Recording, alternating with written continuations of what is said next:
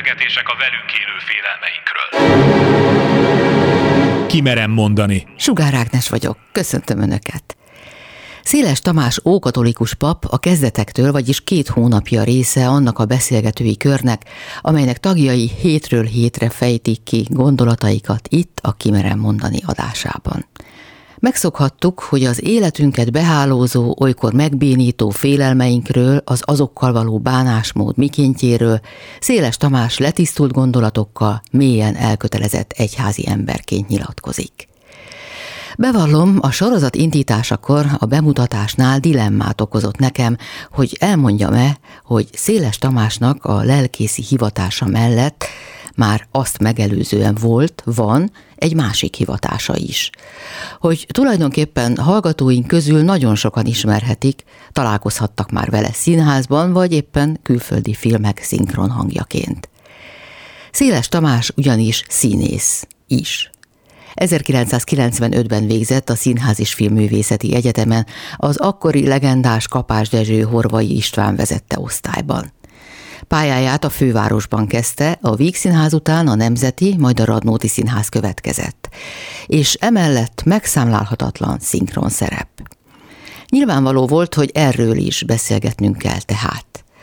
De amikor idáig jutottunk, én bizony, mint hallani fogják, meglehetősen zavarban éreztem magam. Most tehát karácsonyi beszélgetés következik Széles Tamással.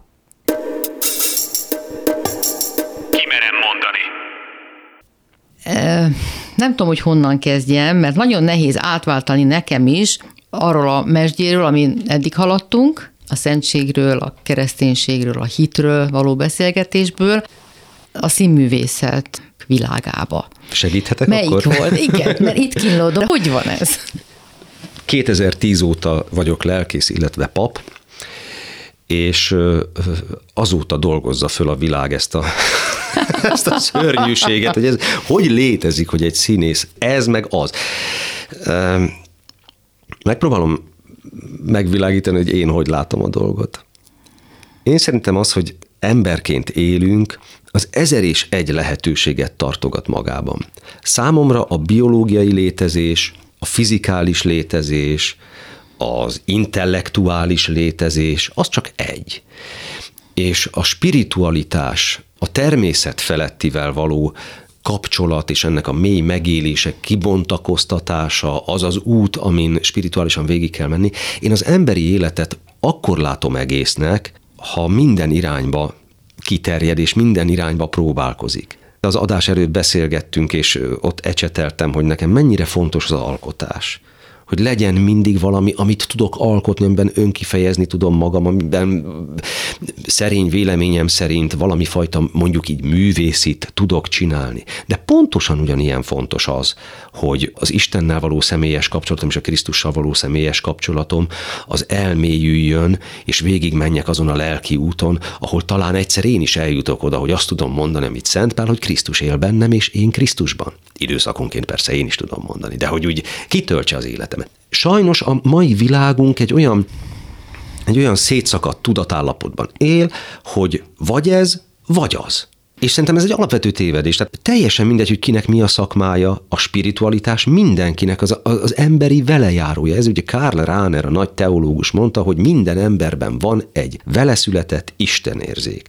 Potentia obedientialis teljesen természetesen és magától az ember rákapcsolódik Istenre, vagy, vagy kapcsolatba kerül vele, megérzi őt, és tudja, hogy van. Tehát nem arról van szó, hogy van valaki, aki egyébként színész, vagy rendőr, vagy újságíró, vagy, vagy riporter, és mellette pap, és ez a kettő ellentétes lenne, hanem bármilyen szakmán van rendőr, katona, vadakat terelő juhász, az az emberi életnek a természetes velejárója, hogy spirituális életünk is legyen. Ez teljesen rendben van, ezt abszolút el tudom fogadni, de mitől jött ki a napra ezzel? Tehát ez lehet egy teljesen személyes út az ismert hivatása mellett, Mitől következett be az, hogy a teológiában ilyen szinten elmélyed, még az is lehet teljesen magánút, de hogy aztán lelkészként is előlépett? Ezt ugye mi keresztények úgy mondjuk, hogy elhívás. Hogy történik valami, egy olyan jellemzően szokatlan vagy meglepő fordulat az ember életében, amit ő úgy értelmez, hogy hoppá, őt Isten megszólította és elhívta. És nekem is volt 2004-ben egy olyan másfél hétig tartó, nagyon-nagyon intenzív lelki élményem, amivel sokáig dilemmáztam, hogy akkor ez most micsoda, én ezzel most mit kezdjek. Kértem Istent, hogy segítsen értelmezni, hogy akkor most ne hozzak rossz döntést, ne kezdjek bele valami olyasmibe, amit aztán később megbánok, vagy, vagy, vagy félre. De nem segített, hanem rám bízta. Tehát a szabad akaratomra appellált valószínűleg, és ebből jött ki az, hogy hát akkor engem valószínűleg az Isten elhívott arra, hogy ilyen módon közöm legyen hozzá. És onnantól kezdve szépen kirajzolódott ez az út. De ez nem ellentétes egymással. Persze nyilván vannak olyan szerepek, ahol mondjuk negatív hőst kell ábrázolni. Vagy van olyan szerep, amiben az ember mocskos szájú, vagy csúnyán beszél, vagy nem tudom, többi. De azt gondolom, hogy az a szerep, az nem én vagyok, én alakítok egy figurát. Ez nem jelenti, hogy én az lennék, hanem megformálok egy szerepet, aminek egy nagyobb konstrukcióban, egy színdarabban, vagy egy, egy filmben, egy műalkotásban van egy funkciója, és abban sajnos neki olyannak kell lennie, ahhoz, hogy működjön az egész. Igen, de például most megy Sopronban német László Széchenyi, illetve hát maga Széchenyi, ami hát ugye a legvégső időszakról szól, az elmegyógy intézetben és az öngyilkosság küszöbén. Ez belefér ezek szerint. Nekem belefér. Tehát én nem leszek öngyilkos azért, mert Széchenyi öngyilkos lett. Ha valaki ismeri német László darabját, akkor tudja, hogy nem ez a lényeg, hogy Széchenyi öngyilkos lett. De nem voltak aggályai ezzel a nem, résszel. nem. Sőt, én is írtam Széchenyiről egy monodrámát, és ott például kifejezetten azt a pillanatot járom körbe a monodrámában, amikor ő fejbe lövi magát. Hogy akkor mi, milyen gondolatai lehettek, milyen érzései lehettek. Vajon mit élhet át valaki abban a pillanatban, amikor meghúzza a ravaszt, és az ólomgolyó beszakítja a koponyáját. Hm. De azért voltak olyan szerepek, amiket visszaadott, azért, mert nem érezte összeegyeztethetőnek. Volt olyan, Volt igen. a, talán a promiszkuis tanár, vagy, vagy valami ilyesmit, mint ahol olvastam volna. Nem volt egy ilyen felkérés, amire nemet mondott? De volt több is, több ilyen szerep volt egyébként, amit nem vállaltam, mert azt úgy éreztem, hogy ezt meg tudom magyarázni magamnak, hogy miért nem. Meg fölágaskodott bennem az ellenkezés a felkéréssel kapcsolatban. De az lehet, hogy független egyébként a lelkészi hivatástól is. Hát azért valószínűleg nem. De azért nem egyeztethető össze a promiszkuis tanár, mert mit fognak szólni? A hívek esetleg nem, értesülnek? Nem, nem, nem, nem, nem, nem. Ez pont valami sorozatban lett volna egy egy epizódos szerep. Bocsánat, kendőzetlenül őszinte leszek, elnézést, hogyha ha ezzel gőgösnek láttatom magam.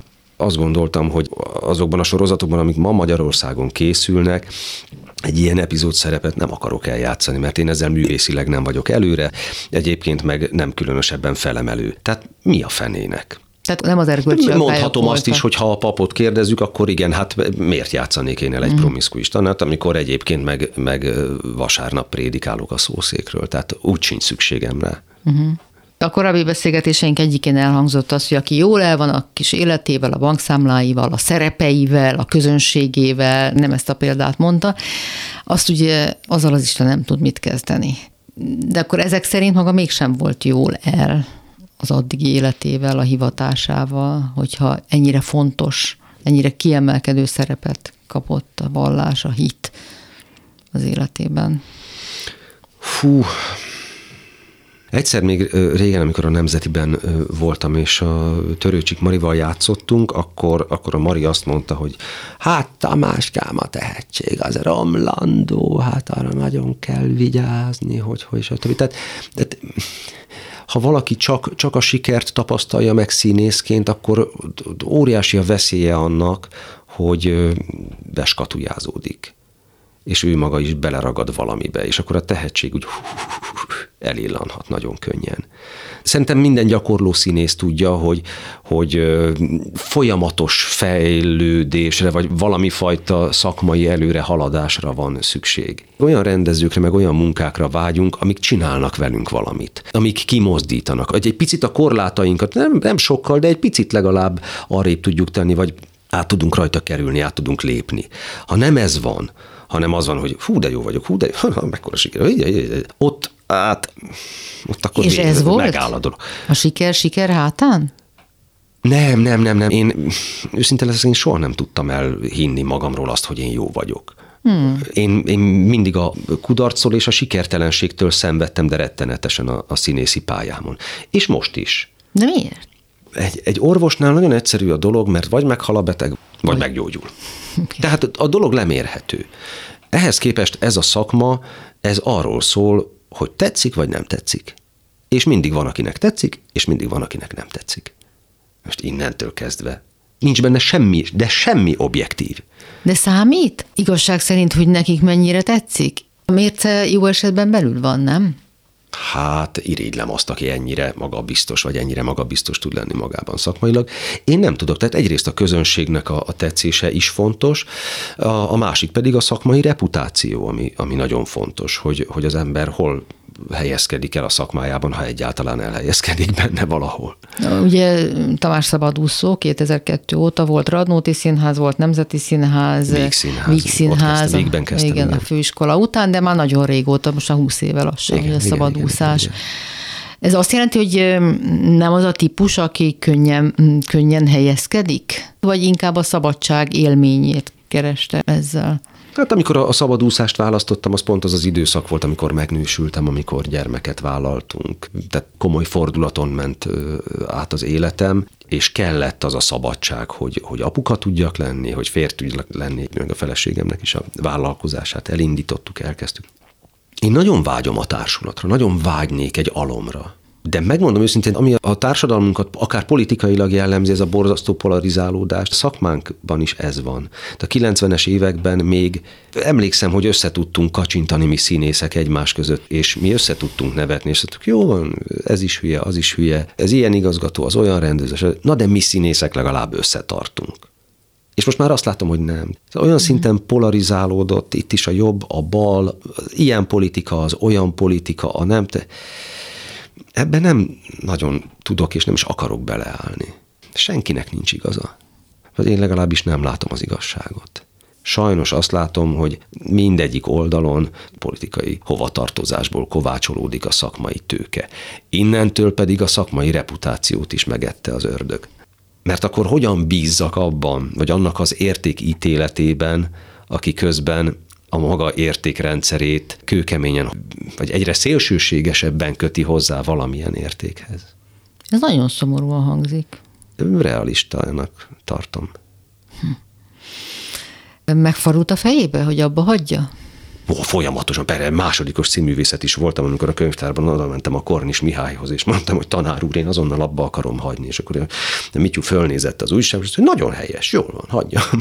De aztán, de aztán nem hagytam abba. Persze, folyamatosan abba akarom. Egyáltalán miért lett színész? Gimnazista voltam, amikor elvetődtem a Mezei Dani, aki aztán sportújságíró lett, tévésportkommentátor lett, járt egy diák színjátszóba, a Harlekin stúdióba, és oda levitt magával. Én nem akartam színész lenni. És hát annyira jól éreztem magam. Olyan jó volt, meg olyan jó csapat volt, meg olyan jókat játszottunk együtt, meg meg egy. És akkor azt mondtam, hogy hát akkor én ezt megpróbálom. Fölvételiztem a színművészetire, fölvettek, az lettem. Na, de ez biztos nem volt ilyen egyszerű. Ha de ez, ez ennyire, ennyire egyszerű volt. A felvétel az lehet, de érzelmileg azért ez biztos nem volt ilyen könnyű út. Utána volt nehéz, mert amit én a, a diák színjátszóban megtapasztaltam, ez egy ilyen babarózsa színűre festett vattával kibéler, nagyon, nagyon jó dolog volt. És aztán rájött, a színházi szakma az nem ez, az egy, az egy brutális világ, ez, az, az egyáltalán nem egy ilyen komfortos barbilak. Mi a legnehezebb benne? A színész létben? Teljes kiszolgáltatottság. Totális kiszolgáltatottság, pláne szabadúszóként. A fiam most a nyáron, illetve hát most azért még hétvégén is egy-egy napot az egyik gyors étterem láncnál dolgozik és lelkendezve mesélte, hogy hát képzeld, apa, most ugye most már a csomagolást azt már tudom, most már beállítottak kasszázni, de a konyhán is voltam, hogyha ha mind a hármat tudom, akkor én lehetek oktató. Ha már vagyok oktató, akkor utána lehetek junior menedzser. Hogyha junior menedzser voltam, akkor már lehetek nem tudom mi, és folyamatos fejlődési, előrelépési lehetőség van, megválasztották a vagy a hónap dolgozójának, kapott fizuemelést, stb. stb. stb. És ez őt inspirálja. És ez a mi szakmánkban teljesen lehetetlen. Nincs. Semmi ilyesmi nincs. Nincs előrelépési lehetőség. Tehát annak, hogyha az ember jól eljátszik egy szerepet ma Magyarországon egy színházban, mondjuk egy kőszínházban, vagy rosszul eljátszik egy szerepet egy kőszínházban, se pozitív, se negatív következménye nincsen. Ez nem lehet, hogy azon múlik, hogy én belelátom-e a lehetőséget, hogy egy következő szerep ugyanennyire behúzzon, bevonjon, abban ugyanennyire megmerítkezzem, mint az előzőben, vagy még jobban. Csak próbálok azokra a gondolatokra visszatérni, amit az elmúlt hetekben sorjáztunk, hogy milyen fontos, hogy, hogy mi mit gondolunk arról a helyzetről, amiben vagyunk. Ha, ha spirituálisan közelítek hozzá, akkor természetesen igen, akkor tökéletesen igaza van. Ha úgy nézem, hogy majd nekem valahogy meg kéne élnem, vagy nyugdíjam is kéne, hogy legyen a, a színészetből, akkor picit árnyaltabb a kép, vagy bonyolultabbá válik a kép. Vissza az ókatolikusokhoz, ez nem jelent főhivatást, ez a lelkészség? Az ókatolikusoknál van egy érdekes dolog, ami nem jellemzi a kereszténységet. Jézus azt mondta Máté evangéliumában, hogy ingyen kaptátok, ingyen adjátok. Ebből kifolyólag mi nem kérünk és nem fogadunk el pénzt. Tehát nálunk minden ingyenes. Nincsen stóladi, nincsen egyházadó, nincsen tized, nincsen járulék, a temetés, az esketés, minden, minden ingyenes. Viszont ennek van egy következménye, hát hogy a papoknak valamiből meg kell tudniuk élni. Ezt hívjuk bivokális lelkészségnek, vagyis amikor valaki kettős elhívásban él, tehát egyszerre van egy civil szakmája, és ugyanakkor van lelkészi feladata és munkája is. Ha valamire szüksége van a saját szolgálatához, uram, bocsá, egy kehely, vagy miseruha, vagy teljesen mindegy, ostját kell venni, akkor szépen a saját pénzéből, fizetéséből megveszi, és nem a hívek zsebében turkál, és nem onnan kotorja össze a filléreket. Nálunk, a mi egyházunkban mindenkinek van civil szakmája, és amellett ingyenesen ellátja a maga szolgálatát. Ez a püspökünkre is érvényes, a püspöki helynökünkre is érvényes. Miért pont ezt a felekezetet választotta, vagy miért erre talált rá, inkább így fogalmazok? Egyáltalán ez az egész út, ez hogy, hogy zajlott kívül-belül? Nem tudom pszichológiailag elemezni. Ha visszagondolok, akkor amikor én tanultam az ókatolikusokról, akkor abban a pillanatban kvázi villámcsapásszerűen azt éreztem, hogy hoppá, hát, hát ez, ez az, Hát ezt én most ajándékként kapom. Nekem erre kell. Hát pontosan Jé, vala, hát létezik ez, amire ezek szerint én mindig, én nem tudtam megfogalmazni, hogy én mire vágyom. Ezek szerint teológiát tanult. Tanultam teológiát, igen, igen, igen, igen. és közben tanultam az ókatolikusokról, és, és ott jöttem rá, hogy jé, hát, hát, hát ez, hát ez pont, pont, nem tudtam megfogalmazni, hogy mire vágyom. Én csak azt tudtam, hogy én az Isten útján akarok járni. Uh-huh. És akkor egyszer csak szembe jött ez, és azt mondtam, hogy szerelem első látásra. És mitől? Ezt nem tudom megmondani. Próbáljuk racionalizálni. Mitől más? Mi lehet az a más? Jó. Mitől ókatolikus az ókatolikus? Mi az az ó betű benne? Az ókatolikusok azt mondják, hogy amíg a kereszténység egységes volt, vagyis az első ezer évben nagy kelet-nyugati egyház szakadásig 1054-ig, addig létezett igazán a katolikus egyház. Mert a katolikosz az azt jelenti, hogy egy egyetemes, általános, mindenre, mindenkor érvényes. Ahogy az öt ősi patriarchátus, tehát Jeruzsálem, Konstantinápoly, Antiókia, Róma és Alexandria szétszakadt, és lett belőle ortodoxia és római katolicizmus, abban a pillanatban maga a katolikosz, az egységes, az egyetlen, az egy, az megsemmisült. Az ókatolikusoknak tulajdonképpen az a jelszava, hogy vissza a gyökerekhez. Tehát vissza az első ezer évbe, nem antik módon, mert nem tógában járunk, és, és nem a fórumokon hirdetjük az Isten igéjét, de a hitletéteményben, tehát a hit tartalmában, a lelkiségben, a hozzáállásban vissza kell mennünk a gyökerekhez amikor még önmaga tudott lenni a katolicizmus, amikor még hiteles tudott lenni. Nem volt kötelező cölibátus. A pápa nem létezett, mint, mint pápaság. Nem volt egyetemes joghatósága. Nem mondták ki a csalhatatlanság dogmáját. Nem születtek olyan döntések, amelyek nem egyeztethetők össze a Szentírással és a Szent hagyományjal. Tehát menjünk vissza a kristály tiszta gyökerekhez, és gyakoroljuk úgy a kereszténységet. Na ez az ókatolicizmus lényege. Én gyanítom, hogy ez, ez lehetett az, ami engem megszólított. Mert nagyon rosszul viseli a dogmákat, a szűk kereteket, az, nem, nem, hanem... Nem, hát maga a színház is egy rendkívül szűk keret, ez egy borzasztó hierarchikus. Ott aztán nincsen demokrácia. Nem is nagyon vidám ettől. Nem ettől nem vagyok vidám. Ezzel semmi bajom, mert ez, ez csak így működik. Tehát, hogyha a színész nem azt csinálja, amit a rendező mond, akkor szétesik az egész. Tehát az nem tud máshogy működni. Nem, én azt hiszem, hogy a, a színház mai magyar társadalmi beágyazódása és az az életpályamodell, amit ebben a struktúrában, ebben a politikai polarizáltságban meg lehet élni és át lehet élni. Nekem ezzel van a bajom. Mm. Vagy ebben nehezen találom meg a helyemet, vagy az örömömet és a boldogságomat, vagy a a személyes alkotási teremet. És akkor az ókatolikusok útján mi volt, ami felszabadítóan hatott? A tiszta forrás. Aha. Tehát az, hogy tudom, hogy, hogy nem emberi kitalációkkal foglalkozom, hanem, hanem egy olyan utat követek, ami az első időkben jellemezte a kereszténységet. A mi legnagyobb szentünk a Lerinomi Szent Vince, az 5. század egy nagy szerzetes szentje. Két művet írt, Commonitorium meg az Aquicumque zseniálisan foglalta össze az 5. században a katolikus hit letéte, mint hogy mi az, ami igazán katolikus.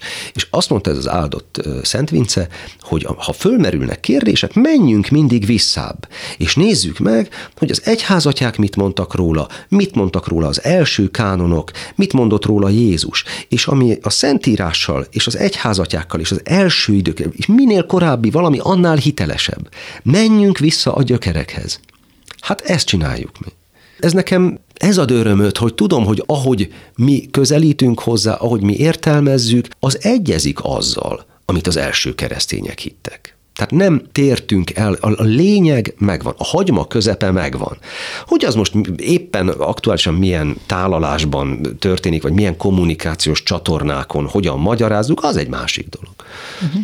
Mi volt a további lépés? Rátalált erre a felekezetre, és mi következett ezután? Hát, nagy hányattatások következtek ezután, mert hogy az ókatolikusok az első vatikáni zsinat után, tehát 1890 után meghonosodtak Magyarországon, mindig egy mikroközösség voltak, egy-kétszáz fős mikroközösség, és az 1970-es években kihaltak. Pont. Nálunk. Igen, Magyarországon tehát Szegeden élt azt hiszem az utolsó ókatolikus pap Ambrus Ferenc, aki úgy, úgy egyedül misézgetett a kis házi kápolnájában, amit egy, egy uh-huh. gazdasági épületből alakított ki, aztán ő is meghalt, és akkor vége lett.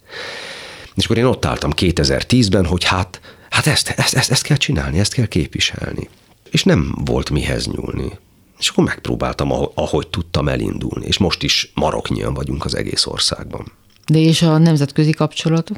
Én elég sok egyháznak voltam, vagy felekezetnek voltam a tagja, és, sok mindenen kellett keresztül mennem, hogy eljussak oda, ahol, ahol most vagyok, ahhoz az egyházhoz.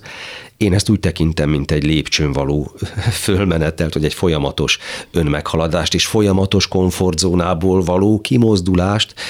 Az adott pillanatban lévő lehetőséggel próbáltam élni, és amikor egy jobb lehetőség következett, ahol mindig az volt a szempont, hogy melyik hitelesebb, melyik van közelebb az eredeti ókatolikus elgondoláshoz, az igazi ókatolikus gyökerekhez. Tehát mindig ez a szempont vezérelt. Melyik van közelebb a Szentíráshoz, melyik van közelebb Istenhez, melyik Krisztusi, melyik hitelesebb. Úgy lépegettem előre. Nagyon-nagyon nehéz volt. Tehát amikor, amikor egy fecske nyarat akar csinálni, és most melyiknek a tagja? Az ókatolikus família, ha szabad így mondom, egy meglehetősen szerteágazó és bonyolult társaság. A legnagyobb ókatolikus közösség az az Ütrechti Unió, amiből kivált a lengyel nemzeti katolikus egyház, és aztán létrejött az északi katolikus egyház, és ők ketten megalkották a Scrantoni Uniót. Ez az ókatolikusoknak a konzervatív ága, és a minoritás a kisebb társaság. Azért alakították meg a Scrantoni Uniót, ahová én is tartozom, mert hogy az ütrechtiek elkezdtek olyan dolgokat behozni az ókatolicizmusba, azonos neműek megáldása, nők pappá szentelése, és a többi, és a többi, ami megint csak nem egyeztethető össze az eredeti, az első ezer év hitével. Ezért vonultak külön. Tehát tulajdonképpen egy ilyen, úgy szoktuk mondani, hogy Notkirche, szükség egyház. Nem azért alakultunk, mert mi reformálni akarunk, vagy nem, nem értünk ebbe, muszáj kiállni valami. Egyszerűen nincs már, nem volt más lehetőség. Én ennek a Scrantoni Uniónak vagyok a, a papja. Azt észrevettem már, hogy azért megfogalmazásában, kommunikációjában a dolog nagyon is modern, nagyon is haladó, nagyon is elfogadó. De például itt most szóba esett az azonos neműek házassága. Például az ilyen kérdésekkel hogy, hogy van? Nem házasítjuk az azonos neműeket. De az is hozzátartozik, hogy nem szenvedélyünk turkálni az emberek magánéletében. Most a személyes meggyőződésemet fogom elmondani. Biblikusan is le tudom vezetni, csak az hosszú és bonyolult, de szívesen megteszem, hogyha gondolja. Mondok egy példát. A farizeusok megkérdezték Jézustól, hogy szabad-e elválni, mire Jézus azt mondta, hogy nem, kivéve paráznaság esetét. A mi biblia fordításaink pontatlanok mert a Biblia eredetiének a kereszténység konszenzusosan az ógörög szövegeket tekinti. De Jézus nem ógörög volt, hanem galileai arámi. Tehát ő arámiul beszélt a tanítványokkal együtt.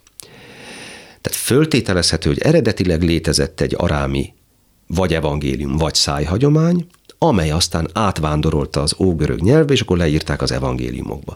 Most ezt gondoljuk el, hogy valaki Petőfi Sándort akarja tanulmányozni, és mondjuk elkezdi oroszul olvasni a Petyofi verseket. Hát, hogy pontosan magyarul mire gondolt Petőfi, azt leginkább magyarul lehet megérteni. Tehát először meg kéne tanulni a magyarul, és akkor megérthetni, hogy mit akart Petőfi. Mert valamennyit közöl az orosz fordítás is, de könnyen belátható, hogy hát a kettő azért valószínűleg nem azonos, pláne, hogyha műfordítás. Tehát sok árnyal alatt elveszett. És ez, ezektől hemzseg a, a Szentírás. Én személyesen nagyon szeretem és előnyben részesítem a pesítát, vagyis az arámi nyelvű szentírást. Konkrétan például a vállással kapcsolatban egy olyan igét használnak a farizeusok, és Jézus is ebben az általam felidézett vagy emlegetett részben, ahol distinkció van a hagyományos zsidó vállólevéllel történő elválás, ami ugye elfogadott volt a mózesi törvény szerint, és az asszony eltaszítása között. És itt a sbak igét használják, ami az eltaszításra, ellökésre vonatkozik. Ez nekünk ismerős lehet, mert Jézus utolsó szavai a keresztelen, ez az éli éli lama sabaktáni, itt is a sbák ige szerepel, hogy Istenem, Istenem, miért hagytál el engem, csak nem elhagyni, hanem eltaszítani, ellökni értelemben szerepel. Tehát amikor Jézust a vállásról kérdezik, akkor valójában, legalábbis a Pesita, az arámi nyelvű szentírás szerint arról faggatják a farizeusok, hogy szabad-e eltaszítani vállólevél nélkül az asszonyt. És Jézus nem tett általános szexuáletikai megfontolásokat, és nem hagyott ránk általános szexuáletikai tanítást, hanem a házasságot védte. Tehát ha valakinek van egy férje, vagy van egy felesége, ne csalja meg ne rúgja fel azt a szent köteléket, amit Isten színe előtt kötöttek. Tehát ez valóban felbonthatatlan. Noha mégis annak vagyunk a tanúi, hogy legtöbbször, vagy nagyon sokszor az esetek zömében sajnos felbomlik. Na most ezer egy ilyen dolog van. Tehát például az elváltakat mi ezért sokkal-sokkal rugalmasabban tudjuk kezelni, mint mások, mert hát van rá hivatkozási alapunk. És nem turkálunk mások magánéletében. Tehát az, hogy hogy valakinek milyen a nemi identitása, az valójában tök mindegy. Az nem fontos. Az az érdekes, hogy hogyan él, hogyan él vele, vagy hogyan nem él. Tehát a promiszkuitás, a kicsapongás, az akár heteroszexuális, akár homoszexuális, az pontosan ugyanúgy kicsapongás, és ugyanúgy nem helyes. A kollégák mit tudnak erről a színházban, vagy a szinkronban, akik ismerik a hát, színész Széles Tamást? Nem sokat. Én, én nem térítem a, a kollégáimat a, a, a színházban vagy a szinkronban, nem nagyon beszélgetek én, én erről. Ha kérdeznek, akkor beszélek, ha nem kérdeznek, akkor nem beszélek. És De... nincsenek olyan típusú barátságok, vagy mélyebb beszélgetések, amik bejebb visznek ezen az úton? Vagy aki érdeklődik, annak igen? Szakmai környezetben uh-huh. kifejezetten a kollégáimmal? Uh-huh. Nem nagyon van. Nem, nem. Érdekes. Nem, én a színházban pontosan ugyanolyan színész vagyok, mint mások, és pontosan ugyanúgy működöm. Ha én ott elkezdenék lelkészként viselkedni, akkor szerintem pillanatokon belül meghasonlanék. És ha a saját problémával, feszültséggel, Igen? szorongással találkozik, azt éli meg, akkor ugyanúgy viselkedik, mint egy hétköznapi ember? Persze, természetesen. Hát erre mondtam, hogy minden Schusternek Lukas a cipője. Tehát attól, hogy a klubrádióban szépeket tudok mondani, meg tudok idézni a Bibliából, vagy egy néhány okos embertől, vagy szentektől. Vagy a szószéken akár. Vagy a szószéken, attól én se jobb, se különb, se semmivel nem vagyok több, mint bárki más. És a saját életem nyomorait, az pontosan ugyanilyen nyomornak, tragédiának, szenvedésnek, fájdalomnak élem meg. Viszont, teszem azt hozzá, ha nem lennék lelkész, ha nem lennék pap, ha nem lennék keresztény, akkor nem tudom, hogy egyáltalán kibírnám-e. Nagyon érdekes, hogy a 90-es években a Hamburgi Egyetem pszichológia tanszéke készített egy reprezentatív kutatást arról, hogy a keresztény embereknek van-e bármi életnyeresége. Tehát az, hogy hit, meg vallásgyakorlat, az ad-e valamit az ember életéhez. És az az eredmény jött ki, hogy a keresztények között kevesebb, nem, nem az, hogy nincs, hanem van, de kevesebb a deviancia, jobb a probléma megoldás, sokkal könnyebb a gyászfeldolgozás, a pozitív gondolkodás és pozitív életszemlélet, az élet eseményének a feldolgozása és befogadása. Tehát tudományosan kimutatható egyfajta életnyereség.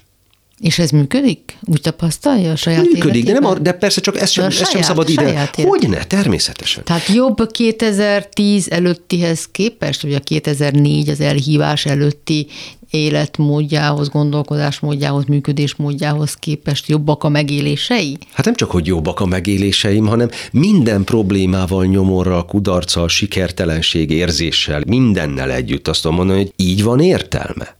Visszatekintve mondjuk a, a megtérés előtti önmagamat, semmit nem akarok idealizálni, de az olyan, mint egy gyermeklét.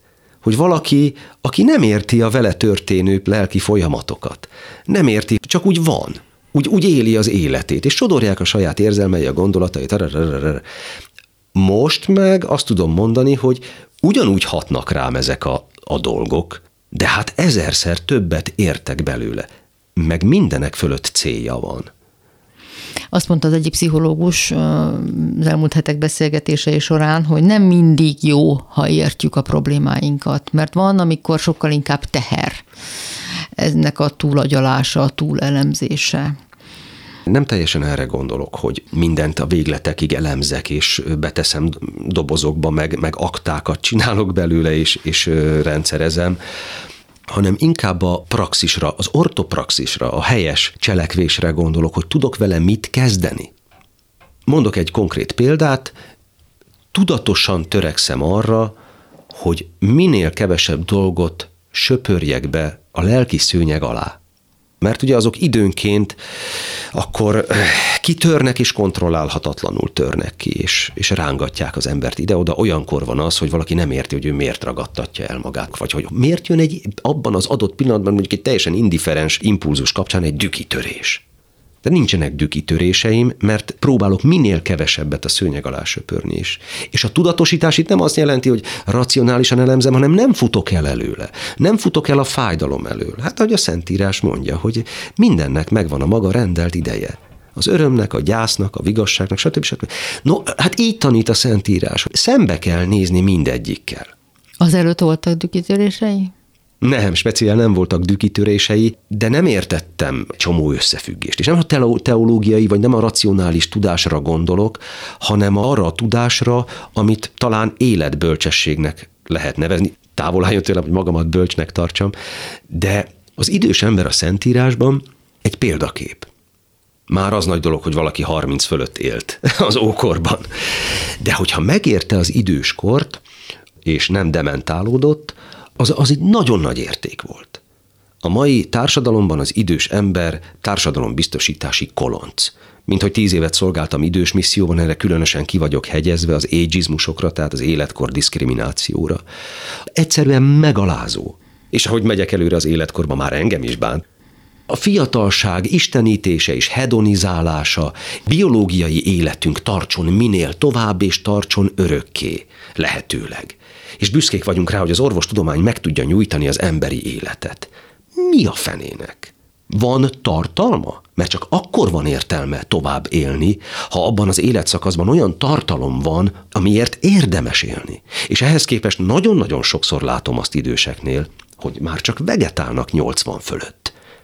mert már nincs tartalma. Egyrészt, mert a társadalom leírta őket, és azt mondja, hogy maga pihenjen, dolgozott eleget. Tehát nincs életcélja valakinek, ha nincs miért fölkelni másnap, akkor értelmetlen az élete.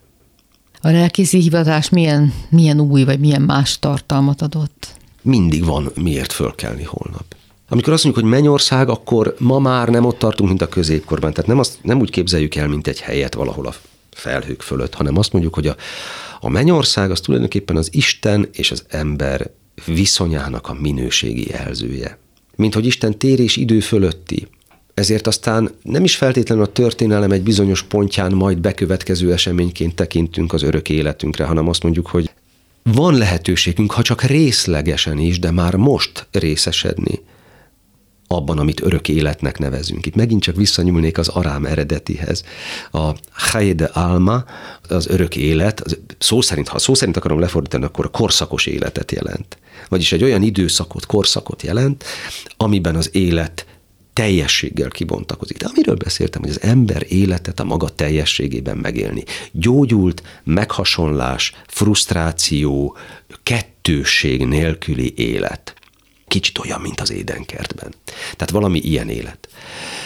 Mivel történelem és idő fölötti az Isten valósága és az ő kegyelmi valósága, ezért aztán amilyen mértékben részesedni képes vagyok ebből a kegyelmi valóságból, annyira bontakozik ki bennem az Isten országa és az örök élet. Nem majd egyszer a halál után, hanem már most. Ha már most nem kezdődik el, akkor nem lesz ott se. Nem lesz mit folytatni. Igen. Egyszer úgy magyarázta egy atya nagyon szépen, hogy az embernek van egy biosza, biológiai élete. Ahhoz jön a zoé, vagyis az örök élet. A biológiai élet kiesik, a zoé az megy tovább. De hogyha itt nem kezdődik el, akkor nincsen minek tovább menni. Mm. Tehát keresztényként az egy teljes életre szóló program. Hogy mindig egy kicsivel talán többet tudok kapni, vagy többet tudok részesedni ebből a kegyelmi valóságból. És ez valóban táplál és segít abban, hogy holnap föl tudjak kelni, és szembe tudjak nézni a nehézségekkel és a problémákkal. Azt megkérdezhetem, hogy ez az elhívás, ez milyen helyzetben, vagy hogy történt, milyen érzelmi vagy mentális előzményei voltak, körülményei voltak? A feleségem református, és mindig elcipelt magával a református templomba, a vasárnapi istentiszteletre. Én gyerekkoromban vallásos voltam, jártam hittanra, első áldozó voltam, római katolikusnak kereszteltek és neveltek, de én ezeket a református istentiszteleteket, ezeket nagyon nem élveztem. Nem akarom bántani a reformátusokat. Ott speciál akkor egy olyan lelkész volt, akit semmi más nem lehetett hallani, csak azt, hogy terjetek meg, bűnösek vagytok, bűnösek vagytok, bűnösek vagytok. A, a könyökömön jött már ki az egész, és azt mondtam neki, hogy te figyelj, menj el református istentiszteletre. Én most lemegyek, megnézem a katolikusokat. Egyébként nem jártam a katolikusoknál addig talán még egyszer sem. Elmegyek a katolikus templomba, és majd, majd otthon találkozunk. És a katolikus misét végig ácsorogtam ott hátul, nem lehetett leülni, mert nagyon sokan voltak a misén. Ment a mise, semmi különös nem volt. És amikor a papa mise végén azt mondta, hogy és az úr békéje legyen veletek, akkor engem tetőtől talpig elöntött valami forróság és valami olyan ok nélküli, megmagyarázhatatlan béke és boldogság, amit nem, nem igazán tudok szavakba önteni. Kerülném a panteizmus, de bármire néztem, azt láttam, hogy köze van Istenhez, hogy valamilyen módon, mint hogy az Isten keze nyoma, vagy a teremtő új lenyomata ott lenne benne, tehát mint hogyha élő. Másként láttam az embereket, a tárgyakat, a fákat, a füvet, a bogarat, a felhő, mindent. Nem, nem tudok rá magyarázatot. Hazamentem. Néz rám a feleség, mondja, mi történt veled? Ez olyan, mintha lebegnél a föld, hogy sugárzik az arcod. És akkor elmeséltem neki, hogy, hogy ez van. És az jó, hát jó, hát akkor ez van. És ez tartott, azért tudom, hogy nem képzelődtem, mert másfél hétig tartott. És másfél hét alatt csitult le szépen lassan. Hogy ebben mi az elhívás? Azt nem lehet tudni én, én fejtegettem, és, és imádkoztam, és könyörögtem Istennek, hogy mondja meg, hogy, hogy ez mi. Ez most egy, egy pszichés élmény, vagy, vagy ez ő volt, vagy, és aztán a végén arra jutottam több hónap után, hogy én ezt úgy tudom értelmezni, hogy Isten megízleltette magát velem. Kaptam egy, egy kegyelmi falatot. Ez vagyok én, ilyen vagyok én, ilyen a kegyelem, ilyen Krisztus békéje, ilyen az Isten országa. Ilyen az, amit úgy örök életnek szoktunk mondani. Na, kezdjél vele valamit.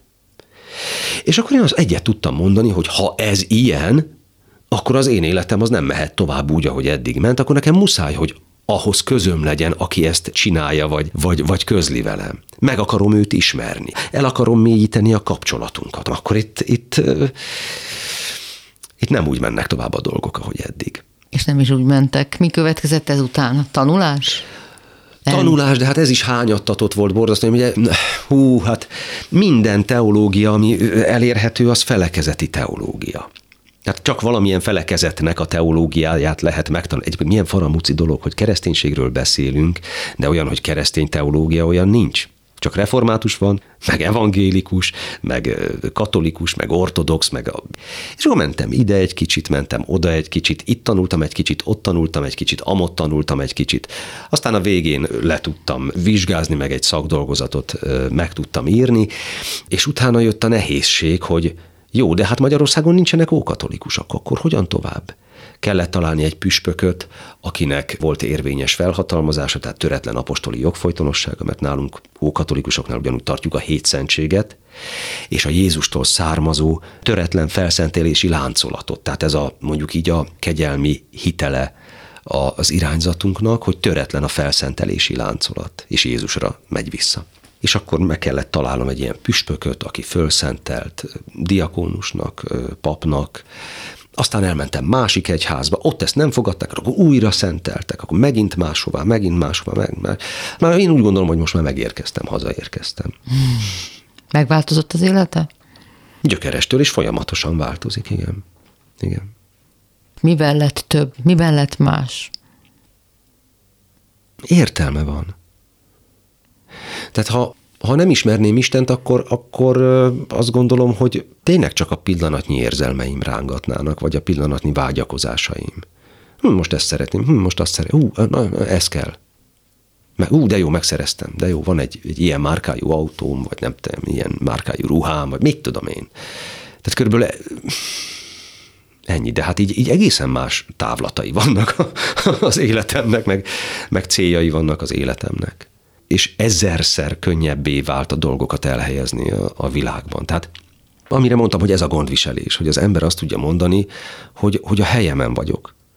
Azzal együtt, hogy elégedetlenkedem, mint színész, meg azt mondom, hogy nem jó így a szakmánk, ahogy van, meg a szekértáborok, meg egyiknek sincs igaza, azzal együtt azt tudom mondani, hogy a helyemen vagyok. Van olyasmi, ami azelőtt nagyon fontos volt, és már egyáltalán nem? Persze, na hát nagyon sok minden. Hogyne, hogyne, hogyne, hogyne. Hát ha visszagondolok az azelőtti önmagamra, például az elfogadás. Nagyon radikális, nagyon szélsőséges gondolkodású voltam. Hogy én, én azt úgy gondolom, és ahhoz ragaszkodom mindenek fölött, és, és aki nem úgy gondolja, az nem több. És ö, szinte perverz módon szeretem tisztelni a másik embernek a másfajta véleményét. Na jó, persze csak addig, amíg ő nem rúg belém, vagy nem tapos belém, mert onnantól más a helyzet azért. Tehát Jézus is azt mondta a, tanítványoknak, hogyha valahol nem fogadnak be titeket, akkor rázzátok le a köpenyetekről, még a port is rázzátok le a köpenyetekről ellenük. Tehát azzal nem kell közösséget vállalni, aki, aki azt mondja, hogy én elutasítalak téged. De amíg el nem utasít, addig én sem vagyok hajlandó elutasítani őt. És tisztelem a, a más véleményét. Mert a teremtményt látom benne, az embert akinek ugyanúgy baja van, mint esetleg nekem, csak ő egy olyan választ talált rá. Hm. Hogy telik a karácsony? Sütni, főzni fogok. A pandémia egyik nagy hozadéka volt az, hogy elkezdtem sütni, amit soha életemben. Tavaly sütöttem nyolc rút beiglit, diós mákosat, Mm. És, és nagyon finomakat főztem karácsonyra. Most bocsánat, is a sok spiritualitás után vissza az Nem. anyagi valóságba, de ez a családban egy ilyen hagyomány, hogy nálunk a szeretet nyelvhez elsősorban az etetés tartozik hozzá, és én ezt nagyon szeretem, hogy, hogy megteremteni azt, hogy, hogy leülünk az asztal köré. És hogy én ebben tevőlegesen kiveszem a részemet, sütni, főzni jókat. És hova megy ilyenkor misére? Éjféli misét nem tartok, én 25-én reggel szoktam ünnepi misét tartani, és azt tíz éve gyömrőn az idősek falvában, ahol én idős missziós szolgálatot elláttam, ott a kápolnában szokott lenni a karácsonyi mise, ha a járványhelyzet megengedi. És miért pont idős misszió? Hm, így alakult. vagy ez volt megírva, ki tudja. Én kerestem szolgálati helyet, ugye, mint primőró katolikus, és, és kutakodtam, hogy hova tudnék én beférni. Van ez a gyerekjáték, ahol ugye kockát kell a kockába, gúlát a gúlába, tehát, tehát hol van egy hely, ahová én beférek, hol tudok én teljesen ingyen és bérmentve hosszú távon szolgálni. És akkor jött ez a lehetőség, egy, egy pszichológus barátom dolgozott a Gyömrői Idősek falvában, ami, ha jól tudom, az ország második legnagyobb idős intézménye, 450 valahány idős lakik ott 7 hektáron, tehát nem egy pici terület, és kiderült, hogy nincs rendszeres, vagy akkor nem volt egyáltalán szinte semmilyen egyházi szolgálat, és akkor befogadtak. És mit szóltak az idős emberek az ókatolikus felekezethez, egyáltalán a Hát sokfélét szóltak hozzá. Igen? Hát persze, sokfélét hozzá. Ugye idősek falva, tehát idős korára az embernek azért megvannak a, a maga bejáratott eszmerendszerei és gondolatai, és véleménye is mindenről, sokan természetesen elutasítóak voltak, meg hogy hát ez mi, mi csoda, meg pláne ha akik megtudták, hogy színész is vagyok. De akik meg látták, hogy én nem veszem el a pénzüket, sőt, ha adni akarnak, akkor nem akarom elfogadni. Meglátták, hogy abból a tulajdonképpen csupasz helyiségből, amit kápolnának tituláltak, előbb-utóbb tényleg kápolna lett, tehát került bele oltár, került bele szószék, kerültek bele szobrok, kerültek bele kandeláberek, gyertyatartók, mécses tartók, liturgikus textíliák, kehely, Hát azok előbb-utóbb megértették, hogy hoppá, hát itt mi valamit kapunk. Nem tőlem, az Istentől. És voltak, akik elfogadták. Tehát most, amikor abba hagytam ezt a rendszeres szolgálatot, akkor telekápolnát sikerült ott hagynom. Vasárnaponként teljesen tele volt a kápolna. Hm. Megjegyzem mindenféle felekezetből, tehát ortodox, római katolikus, református, evangélikus, görög katolikus. Ez is fontos, hogy mi ókatolikusok minden megkeresztelt embert pontosan egyenjogú kereszténynek fogadunk el, és ezt kifejezzük azzal, hogy minden megkeresztelt hívővel megosztjuk az oltári szentséget. Tehát ha ő kéri, vagy elfogadja, vagy lelki igénye van rá, akkor mi nem tagadjuk meg tőle. És hova tovább? Hogyan tovább? Ugye, mint hogy maroknyian vagyunk az egész országban, ezt a, ezt a maroknyi kis közösséget próbáljuk összetartani, és évente néhányszor tartunk úgymond ókatolikus napot, mint hogy szegények vagyunk, nincsen templomunk, és nincsen templomra pénzünk, tehát nekünk nincsen állandó helyünk, hanem itt-ott, amott. Most utoljára az én lakhelyemen Budakeszin volt október 24-én egy ilyen ókatolikus napunk, amikor reggel összegyűlünk, szentmisét tartunk, ott keresztelés is volt, bérmálás is volt, utána együtt megebédelünk, és akkor utána meg szabadon beszélgetünk, vagy egy kicsit kötöttebben beszélgetünk, és akkor az egész napot együtt töltjük. Talán sikerül majd olyat is, hogy egy egész hétvégét együtt töltsünk, hogy még gazdagabb, tartalmasabb legyen. És mi a perspektívája ennek az útnak, a lelkészi hivatásnak? Ennek nincsen perspektívája, ez, ez önmaga, tehát ez ennyi. Jézus azt mondta, ahol ketten vagy hárman összegyűlnek az én nevemben, én ott vagyok köztük. Nem kell sokan lenni, mi nem térítünk hanem azt mondjuk, hogy van az Isten országa, meg képviselünk valamit, képviseljük mondjuk így a, az eredeti katolicizmust, ha szabad ilyet egyáltalán mondani, de akit érdekel, jöjjön. Akit meg nem, az meg ne jöjjön. És képviseljük a, ugyanazt, amit egyébként minden más keresztény felekezett, tehát ebben nem specifikus a tanításunk, csak a csomagolása, és ez jelen van, tehát ez, ez, ez egy létező valóság. Ezt osztjuk meg egymással a közösségben. Ez maga a perspektíva.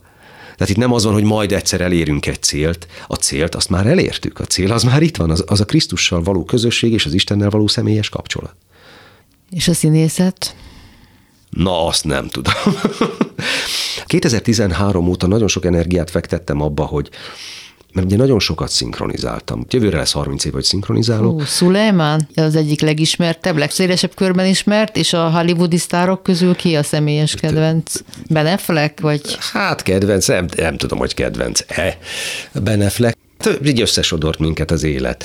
Tehát én nagyon sokat szinkronizáltam, és 2013 óta megpróbáltam visszakapaszkodni a színpadra mégiscsak az az igazi színészet. Igen. És akkor sok mindent eljátszottam, és valahogy úgy alakult az élet, hogy most az utóbbi négy-öt évben főleg vidéki színházakban dolgoztam.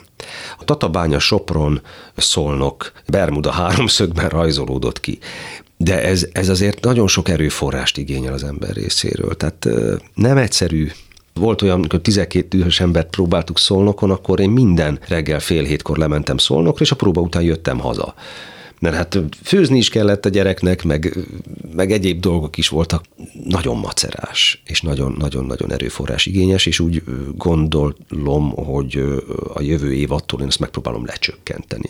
Tehát kicsit vissza, visszamegyek a mikrofon mögé inkább, és nem, nem erősítem a vidéki színházi jelenlétemet.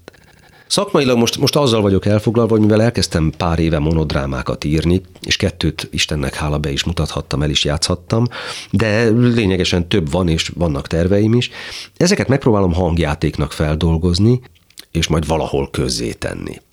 Tehát az alkotó munka az úgy néz ki, hogy elsősorban erre fog korlátozódni, mert azt, ahogy én szeretek dolgozni, meg amit én szeretek csinálni, meg amilyen gondolatokkal vagy alapanyaggal én szeretek foglalkozni, azt csak így tudom biztosítani. De én ezzel boldog vagyok, tehát én, ez, ez nekem nagyon jó, mert alkothatok. Hmm.